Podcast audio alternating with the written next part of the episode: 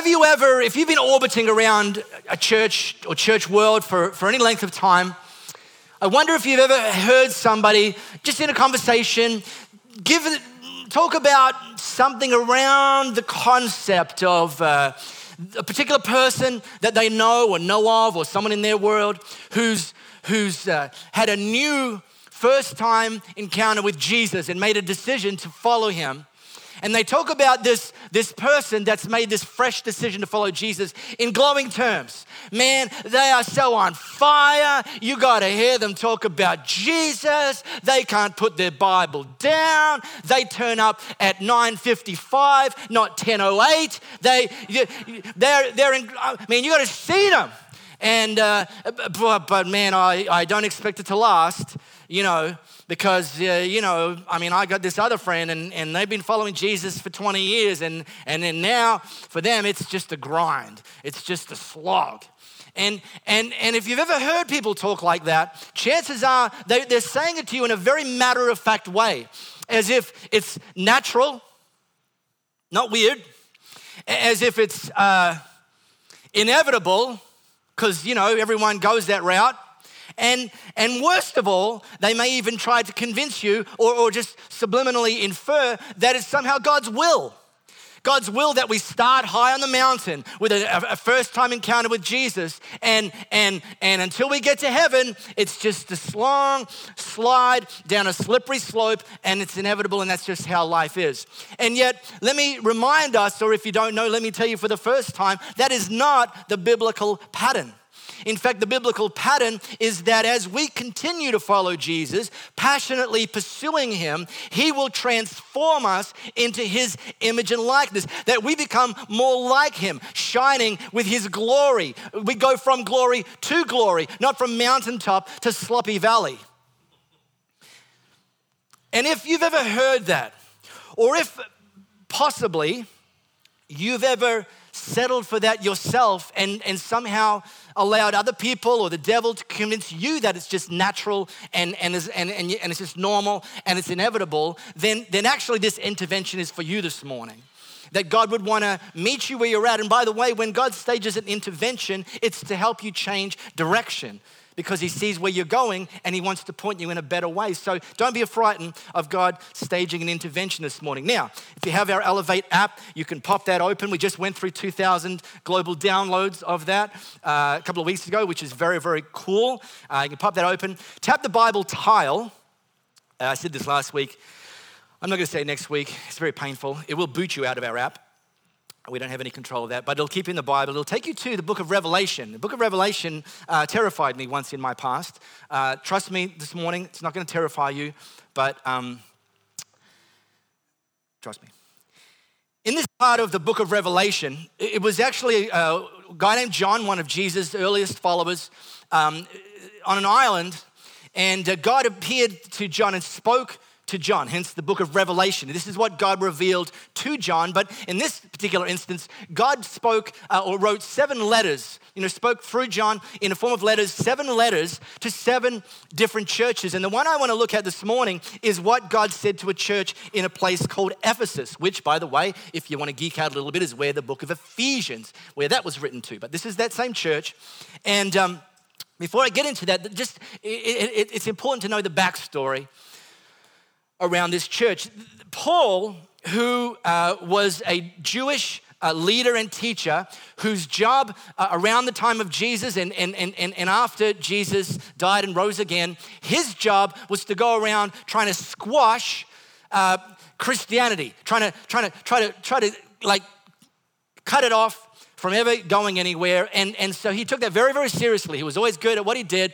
And, and so he went around killing Christians. The only way he think he could shut them up was killing them. Well, he met Jesus himself for the first time and had himself intervention in the form of meeting Jesus. And he turned his life around and went from killing Christians to proclaiming that Jesus is who he says he is, the Son of God, that he died and rose again. And he went around preaching that message and, and launching churches early on in Paul's uh, career, new career, change of uh, job description, um, he, would, he was in a synagogue. He would go to the synagogue, he would, he would start teaching, and he would teach that uh, to, to the people who were already following Jesus about the Holy Spirit. He's, do, you know, do you know about the Holy Spirit? Well, they didn't know about the Holy Spirit.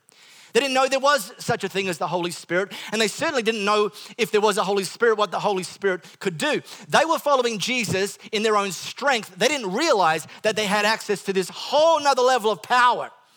And so when they got that news, Man, we got the Holy Spirit, the same power that rose Jesus from the dead. In the Greek, it's the word dunamis, which translates dynamite, some serious power. The same power that rose Jesus from the dead. We've got access to that. Well, that drove their passion levels through the roof. They got passionate. Those early followers who found out that they had the Holy Spirit in them, they even unfolded their arms in church. They even lifted their hands above the belt line in worship. They went crazy, I tell you, crazy. You know, the word fanatic is the same root word as the word worship. If no one's accusing you of being fanatical with your worship in Jesus, you're probably not worshiping him like he meant it. Worshipping, they got passionate. Well, the religious people didn't like that very much. Religious people don't like passionate people because you can't control passionate people, and religion is all about control. It's about color in the, within the lines, it's about paint by numbers.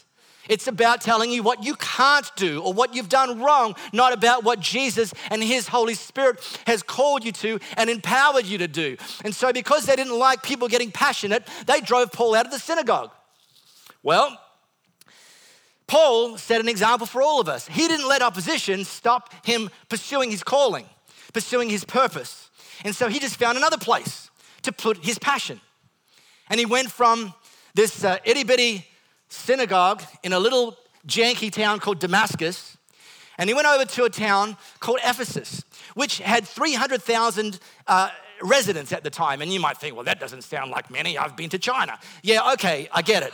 Um, Alan. And, uh, but at the time, it was the world's fourth largest city that God called him to take the same passion and put it in another place. Passion precedes promotion.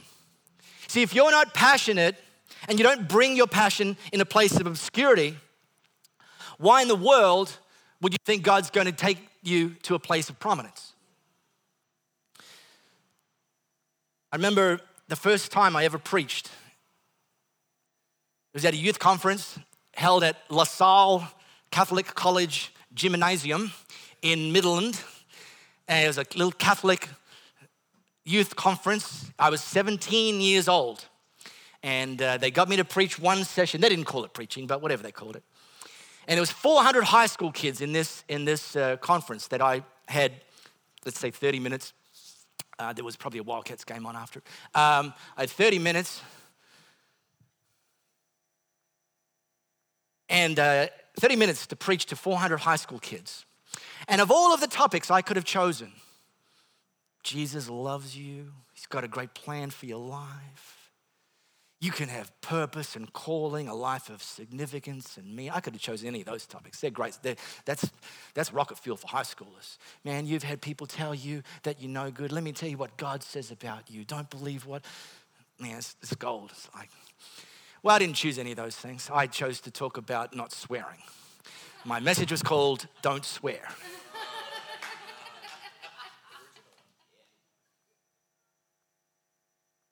My parents came actually and sat in the back row to uh, see me make my preaching debut and tell 400 kids whose eternal destiny was on the line that the most important decision they could make in life is to not swear.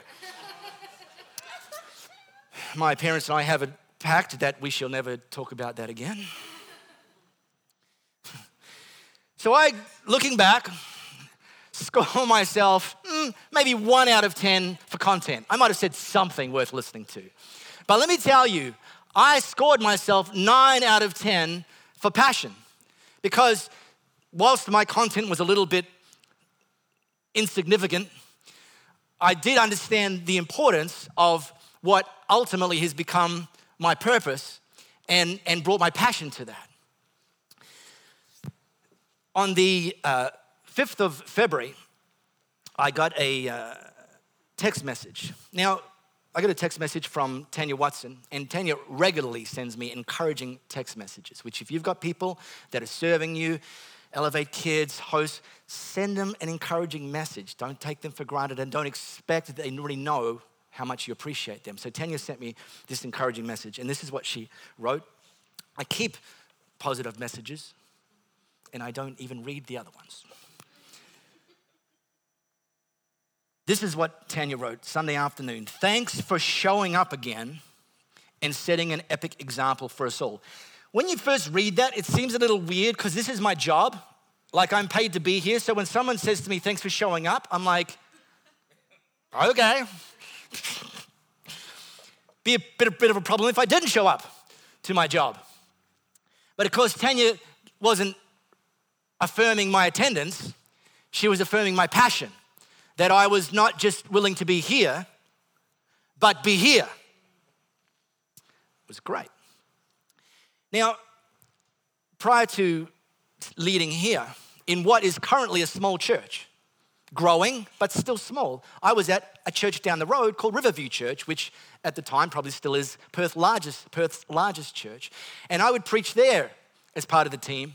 And when I preached there as part of the team, I would preach in any one time slot to about a thousand adults, and then it'd be multiple time slots over the weekend. So I may have had the opportunity to speak to two, three, four thousand people. I've been around the world. The biggest auditorium I've preached in is three and a half thousand adults in St. Louis, Missouri, and I've preached there, and so on and so forth. But let me tell you this, and I'm not saying this to blow smoke up my butt. I'm, I'm making a point out of this. I bring the same level of passion when I preach here as I ever did when we had when I was in front of bigger crowds. Let me explain why that's important. I'll get to that in a moment, though. But here's the thing beginning of this year, I've been preaching for 20 years, and uh, I'm just, I'm just getting, I'm just, I'm just ready to take my L plates off and put my P's on. I think I'm starting to get the hang of this. Start of this year, one of the things that God spoke to me very, very clearly about here for my role is to preach to a bigger church. Because one of the dangers of being a smaller church at the moment is that we would settle for being a small thinking church, a small faith church, a small capacity church, a small passion church. Because after all, what does it really matter? There's only 60 or 70 people here, it's not like there's thousands. When you don't bring your passion to what you do, you show the world that you don't think what you do really matters. And if you're doing it in front of people, you're saying to them that they don't really matter. And if you're doing it in service to God, which by the way is how we should live every day of our lives, you're saying to the world and to Him that He doesn't really matter. I haven't started the intervention yet either, by the way, so uh, if you think that it's going to get easier from here, no, we're just waiting in the shallow end. I'm barely off the steps. I received a Facebook message during the week from one of our music team, and uh, this is what they, they sent me. Uh, ping, put the next one up, Zodwa. I'm praying for breakthrough in our experience of worship. Less of this and more of this.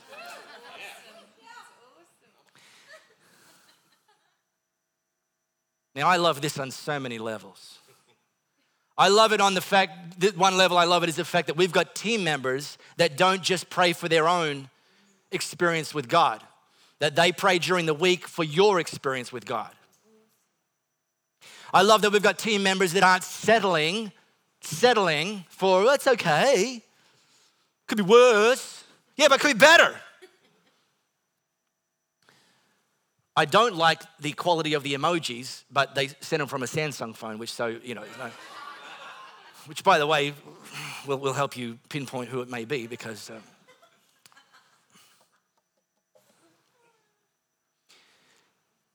back to the letter to the church in Ephesus. Now, by the way, it, it, at the time that God spoke through John, and it's recorded in chapter 2 of the book of Revelation, it had been 43 years since Paul launched that church, okay?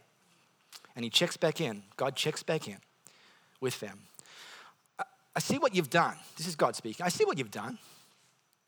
Your hard, hard work, your refusal to quit. Good job.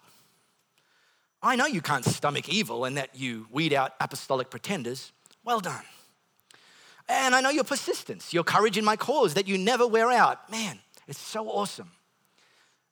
Ah, oh, but it's intervention time. You walked away from your first love. Why?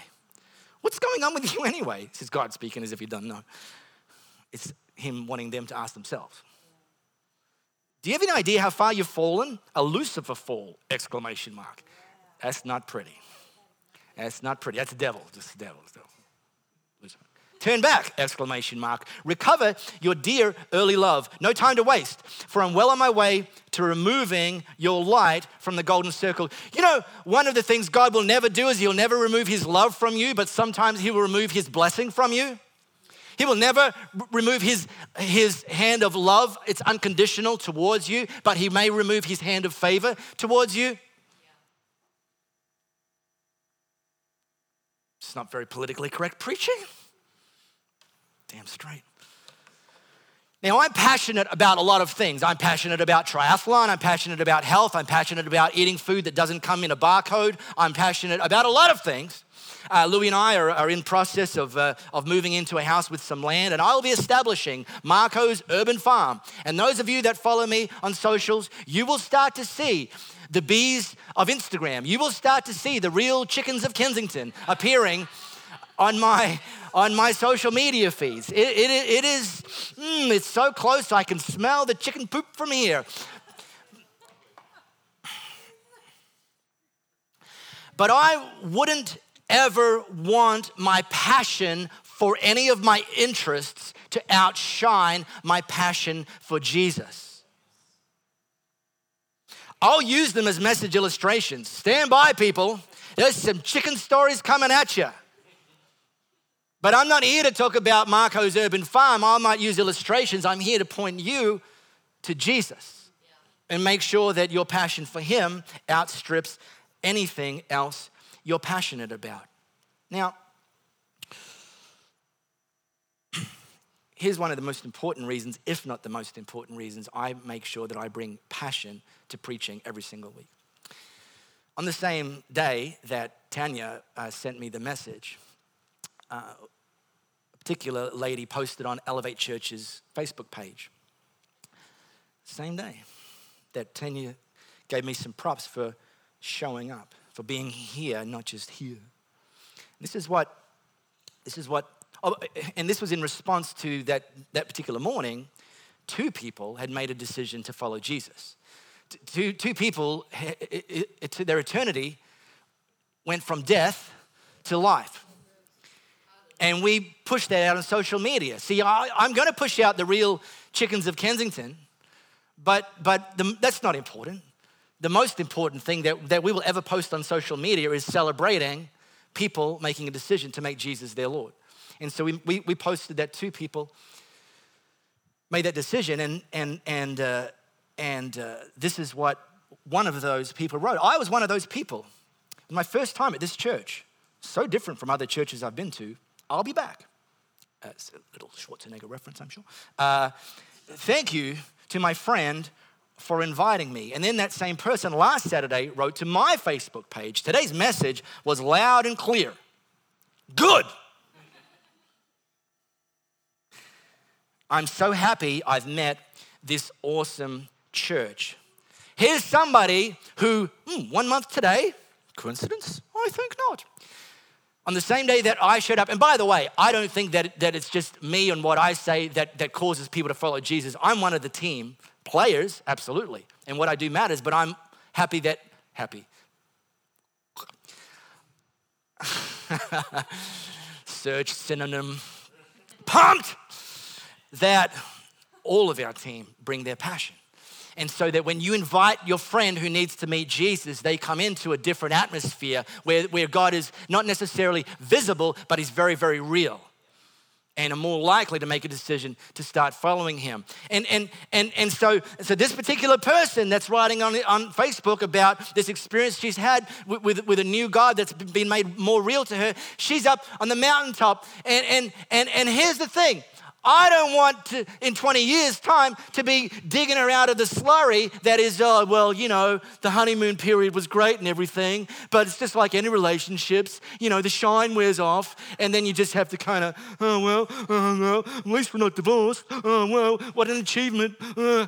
And, and, and, and, you know, one of, the, one of the reasons people go down that route is they've met other people that have gone down that route who themselves have just thought that that's normal. It's normal to be here at 10:08. Say, say people, say people who somehow magically manage to turn up at their workplace on time, magically get their kids to school on time. But as far as meeting God, uh, don't really matter. It's only God. Well, I don't want this person that's on the mountaintop from one month ago to interface with the people that think 1008 is cool.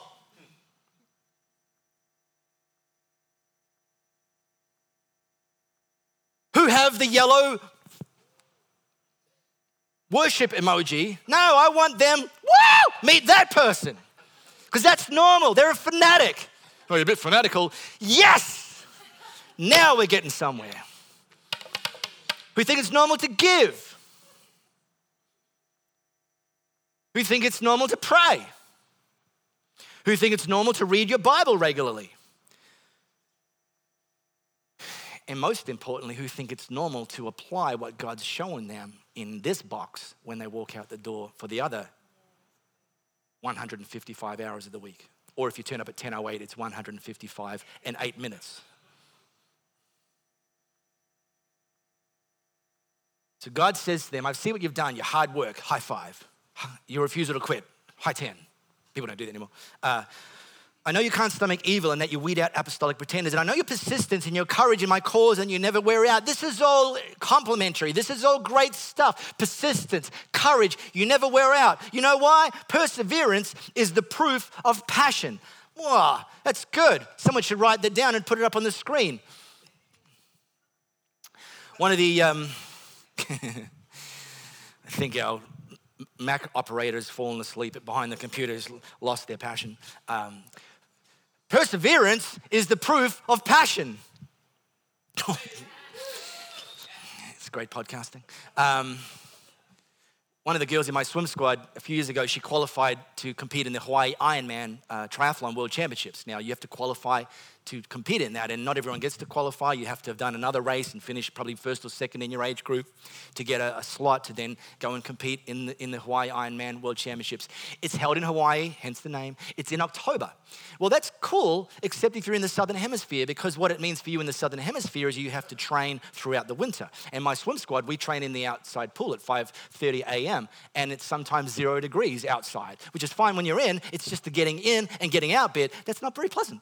And uh, so Helen is her name. Uh, we'll call her Helen because it's her name. Uh, Helen, she would have to train swim squad right through the winter when all these Northern Hemisphere athletes that she was going to be competing against are working on their tan lines when they're out swimming, cycling, and running. She would have to be out up in the hills, Mundaring Road when it's raining and, and, and, and, and windy and, and unpleasant and unsafe. And, and, and so she got there. She, she, she, she got to Hawaii. She, she got a bike there. She's over there uh, in the week leading up to the race, uh, unpacks her bike from the little special uh, carrying case that, that we take around, and the bike is smashed in half.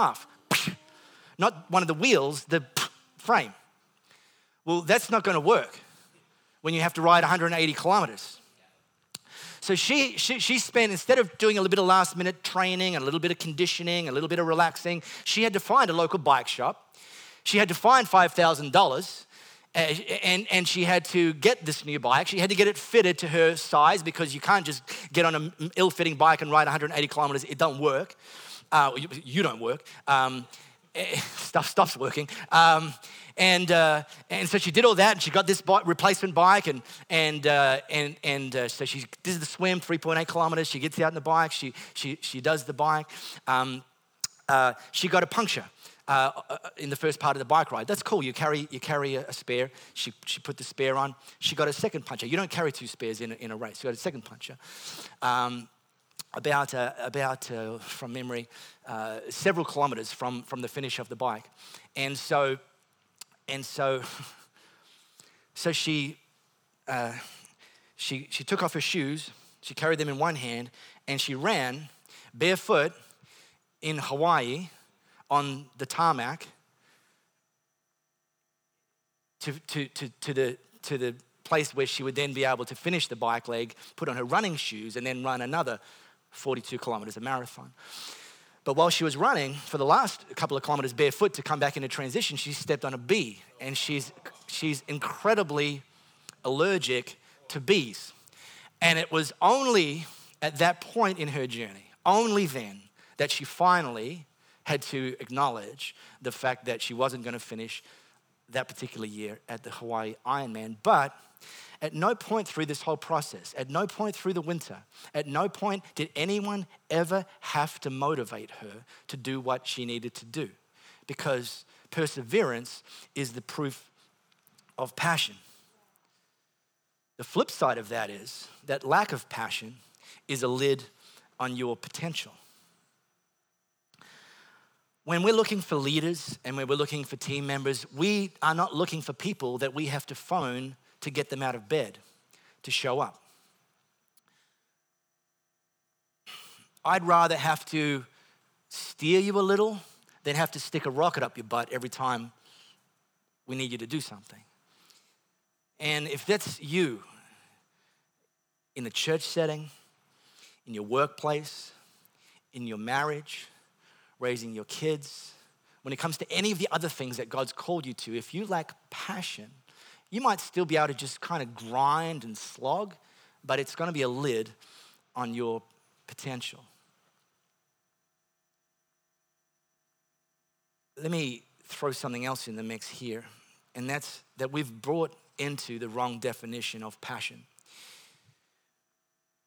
We've been now told that passion, because we see it on TV and in movies, is about meeting someone at a bar or swiping left on Tinder, or is it right? I don't use the app. Uh, anyway, whichever the hook is like green for go.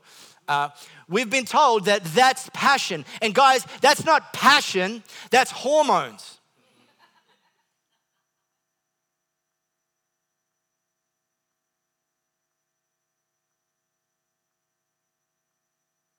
And you can't build a life on hormones. But here's something you need to know you can destroy a life because of your hormones. Passion isn't feelings. We've been sold a fake version that passion is feelings. And when you think that passion is feelings, the, the obvious knock on is well, you only have to do it when you feel like it. And you don't have to do something if you don't feel like it. If I'm not passionate about it, I don't feel like it, I'm not going to do it. Well, I'm going to warn you why that's a problem in a moment. But here's one thing I know about passionate people who persevere they do what they've been called to do when they're up, they do what they've been called to do when they're down. They do what they're called to do when people are cheering them on, and they do what they've been called to do when people are throwing shade on them, kicking them out of synagogues, telling them that that, that passion for Jesus stuff, that Holy Spirit stuff, isn't welcome in this place that they don't let their feelings stop them pursuing what God's called them to do. But here's the thing we, have got this other little uh, Western society colloquialism that we throw around. You probably heard it, you may have said it. It's real simple, it's catchy. I get why people say it. It's simply this follow your passion. Anyone ever heard that? That sage advice. You're not willing to put your hands up because you know I'm about to knock them down, right? Yeah, I, I get it. I've been doing this a while. There's a better thing that I want to put in your lap this morning. Don't follow your passion, pursue your purpose. Your purpose, our purpose, is the most important thing that we can follow, and actually, our passion should follow our purpose. When we're clear about our purpose and committed to our purpose, our passion level tends to slipstream in and fuel us fulfilling our purpose. God said to the church in Ephesus, but you walked away from your first love. Why? Here's what I want you to notice. You, they didn't lose their first love as if it somehow dropped out of their pocket and they couldn't get it back. They walked away from it. And here's how that works.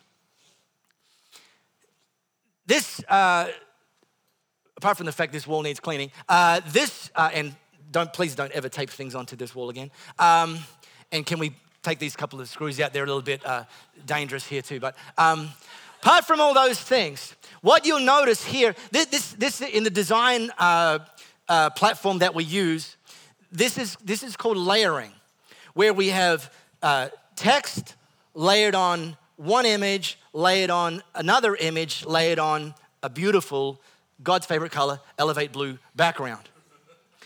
In this design platform, you can click on any of these things text, layer one, layer two, or the blue background, and it gives you the option of bring forward or send to back option.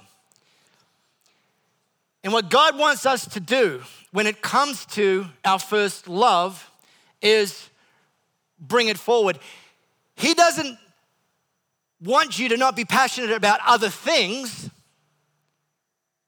but just don't make them more important to you than Jesus. Make sure Jesus is number one. And I'm gonna say something that's gonna rip some people's undies and it's gonna tread on some people's toes. Jesus needs to be more important to you than your job. Jesus needs to be more important to you than your shiny car.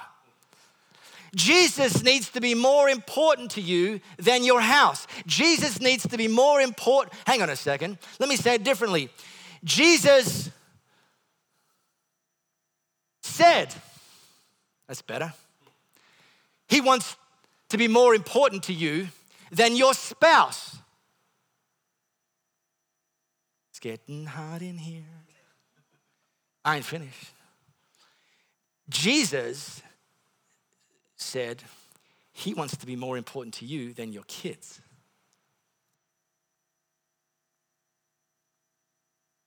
There's a commercial going on at the moment for something. I don't typically pay attention but some woman chasing her daughter around blowing things that float into the sky. And she refers to her daughter, Oh, I just love my daughter. She's my world. Well, if you say that about anything else other than Jesus, this is why you need an intervention. That He wants, no, don't, don't, you don't have to kill your kids. You don't have to divorce your husband. You don't have to quit your job. You just have to put your passion in its place. Turn back. Recover your dear early love. No time to waste. You don't pray to get it back, you practice to get it back. You walked away, you walk back. Don't feel the feelings. God didn't say feel the feelings. No, if you don't feel like it, don't do it. Let me ask a question. I'm done. And then it's a tip off. Is that what it's called? Does anyone who may or may not be going to the basketball know what it's called? Tip off? Tip off? Oh, my clock's down to zero. How? I don't even know how long it's been down to zero for. See? I can't. can't I don't, don't pay attention to it. Let me ask a question and I'm done. Uh, there's an opportunity right now for you to put Jesus in his place in your life if you've never actually decided to follow him. I talked about this uh, particular girl and other people this time last month who made a decision to follow Jesus, to put him first.